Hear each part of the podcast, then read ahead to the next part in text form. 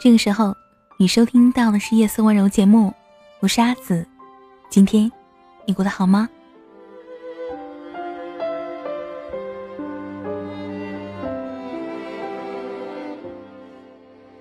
这个周末，我不知道你是怎么度过的，有没有觉得很充实呢？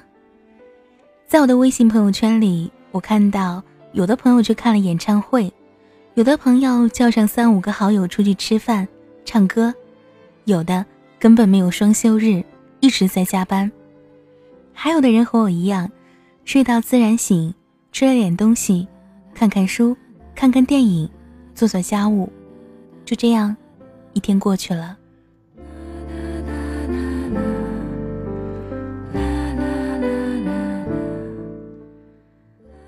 当很多人在一起的时候，你可能会感觉到有一点烦躁、吵闹。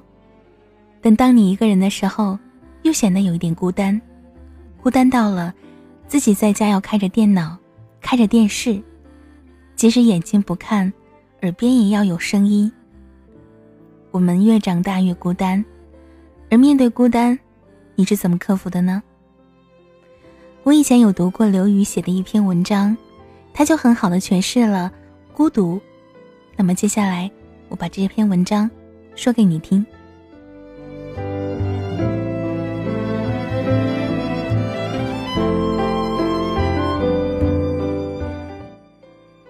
前两天有一个网友给我写信，问我如何克服寂寞。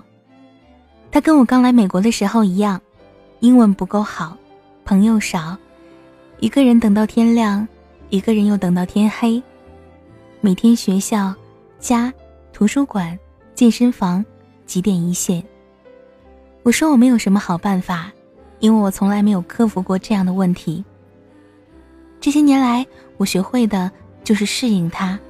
适应孤独，就像适应一种残疾。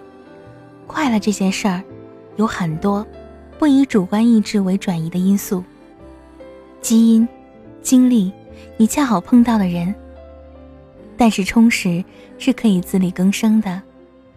罗素说，他生活的三大动力是对知识的追求，对爱的渴望，对苦难的怜悯。你看，这三项里面，除了第二项。其他两项都是自给自足的，都具有耕耘收获的对称性。我听见雨滴落下的声音，一点一滴敲打我的心。我的快乐很少，当然我也不痛苦，主要是生活稀薄，视线密度非常低。就说昨天一天我都干了些什么吧。十点起床，收拾收拾，把看了一大半关于明史的书看完。下午一点出门，找个咖啡店，从里面随便买了点东西当午饭，然后坐在那儿改一篇论文。期间凝视窗外的纷飞大雪，花了半个小时创作了梨花体诗歌一首。晚上七点回家，动手做了点吃的。看了一个小时的电视，回来已没有若干。十点看了一张 DVD，十二点读了关于冷战书的两章。凌晨两点跟某同学通了电话，上网溜达，准备睡觉。这基本是我典型的一天：一个人，书、电脑、DVD。一个星期平均会去听学校的两次讲座。工作日呢，平均会跟朋友吃一次午饭，周末吃一次晚饭，多么稀薄的生活啊！谁跟我接近了，大概都会有高原反应。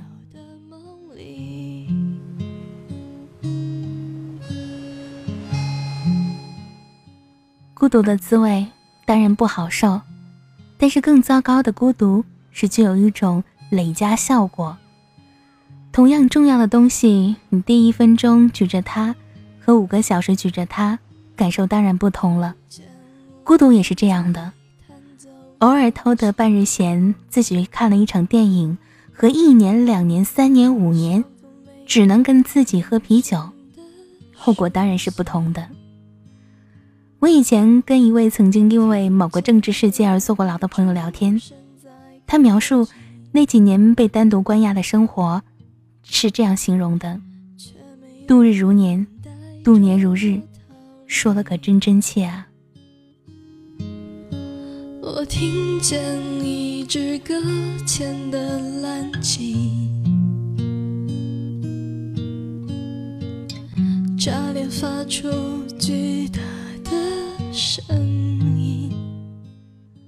我曾经在日记里大言不惭地写道：“出于责任感，我承担了全世界的孤独。”我的意思是，我不单孤独，而且我的孤独品种繁多，形态各异。在女人堆里太男人，在男人堆里太女人，在学者里太老粗，在老粗里太学者，在文青面前太愤青，愤青里面太文青，在中国里面太西化，在外国人眼里太中国。我觉得上帝把我派到了人间，但很可能为了做一个认同紊乱的心理实验。我其实并不孤独。简直可以说是开朗活泼，但大多数我又很懒，懒得经营一个关系。还有就是有一些时候，就是爱自由，觉得任何一种关系都会束缚自己。当然，最重要的是知音难觅。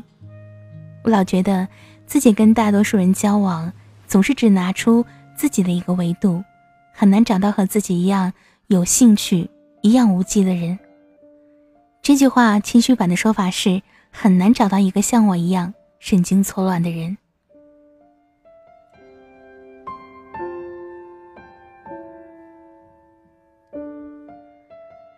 有时候也是很着急。我有幸生活在了十一届三中全会之后，没有吃过苦，但是我所经历的痛苦当中，没有什么比孤独更有破坏力。这不仅仅是因为。错过了亲友之间的饭局，谈笑温情，不仅仅是因为一个文学青年对故事、冲突、枝繁叶茂的生活有天然的向往，还因为一个人的思想总是需要通过碰撞来保持。长期的孤独当中，就像一个圆点脱离了坐标。有时候，你不知道自己思考的问题是否真的称其为问题。你时常看不到自己的想法当中，那个旁人一眼就可以看出巨大的漏洞。你不知道什么是大，因为不能看到别人的小。你不知道什么是白，因为不能看到别人的黑。他总是什么都知道，他害怕考试过不了。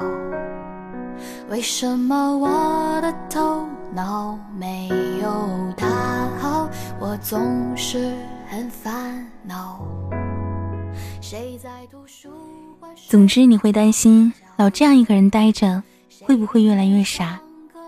好像的确会越来越傻。在这样缺乏沟通的交流、刺激、辩论、玩笑、聊天、绯闻、传闻、小道消息、八卦。MSN 的生活当中，没有任何圈子。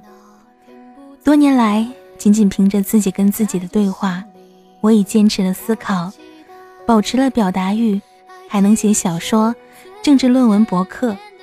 可见，要把一个人的意志皮筋给撑断，也没有那么容易。绕着校园走了一圈圈，数星星坐在。忍受极限会是什么样的结果呢？要我告诉你，忍受是没有极限的。年少的时候，我觉得孤单是一个很酷的事情；长大以后，我觉得孤单是一件很凄凉的事情。现在，我觉得孤单不是一件事儿，至少努力不让它成为一件事儿。有时候，人所需要的是真正的绝望。真正的绝望跟痛苦、悲伤没有什么关系，它让人心平气和，让你意识到你不能依靠别人、任何人得到快乐。它让你谦卑，因为所有人、别人能给你的都成为了惊喜。它让你只能返回自己的内心，每一个人内心都会有不同的自我，他们彼此可以对话。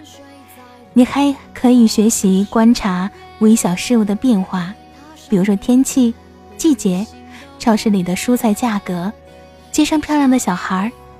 你知道，万事万物都有它值得探究的秘密，只要你真正，我说的是打量它的真正。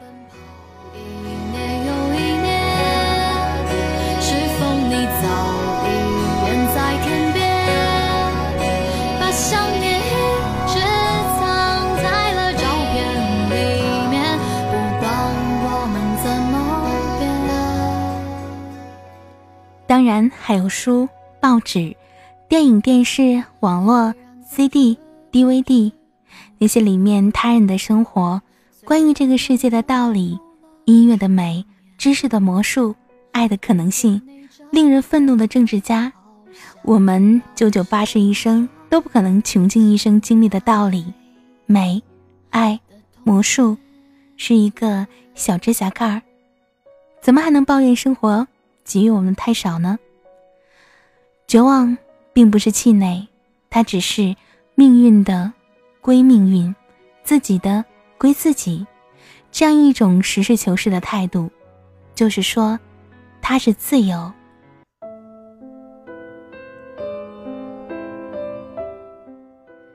以前我有一个朋友写过一首诗，叫《一个人要像一支队伍》。我想象文革当中的顾准。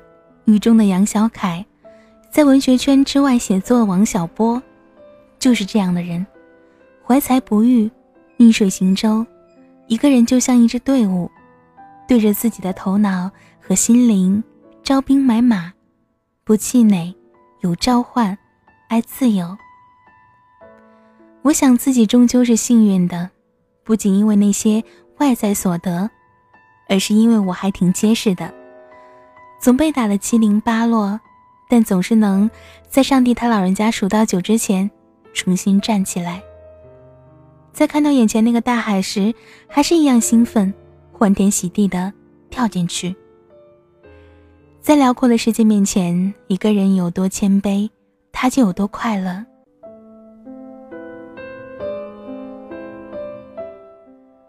如果你还为自己的孤单、寂寞，怀才不遇，举世皆浊我独醒，而是人叹息的话，那么我告诉你，你买不到那个彩票的，别再为你的时间积蓄两块两块的花出去，回到你的内心，寻找自己与心灵深处的他，他们一起出发旅行。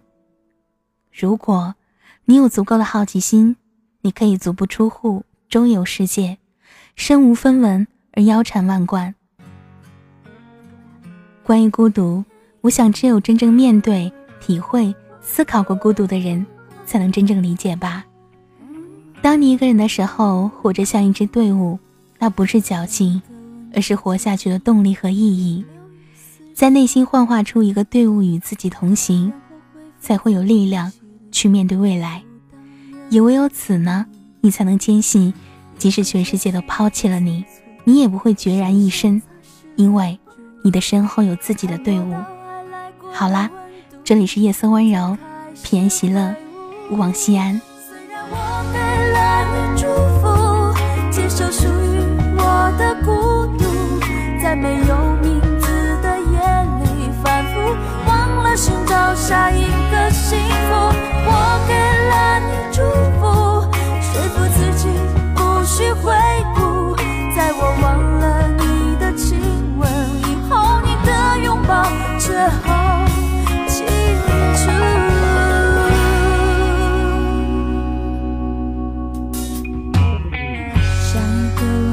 结束，还留一丝湿度，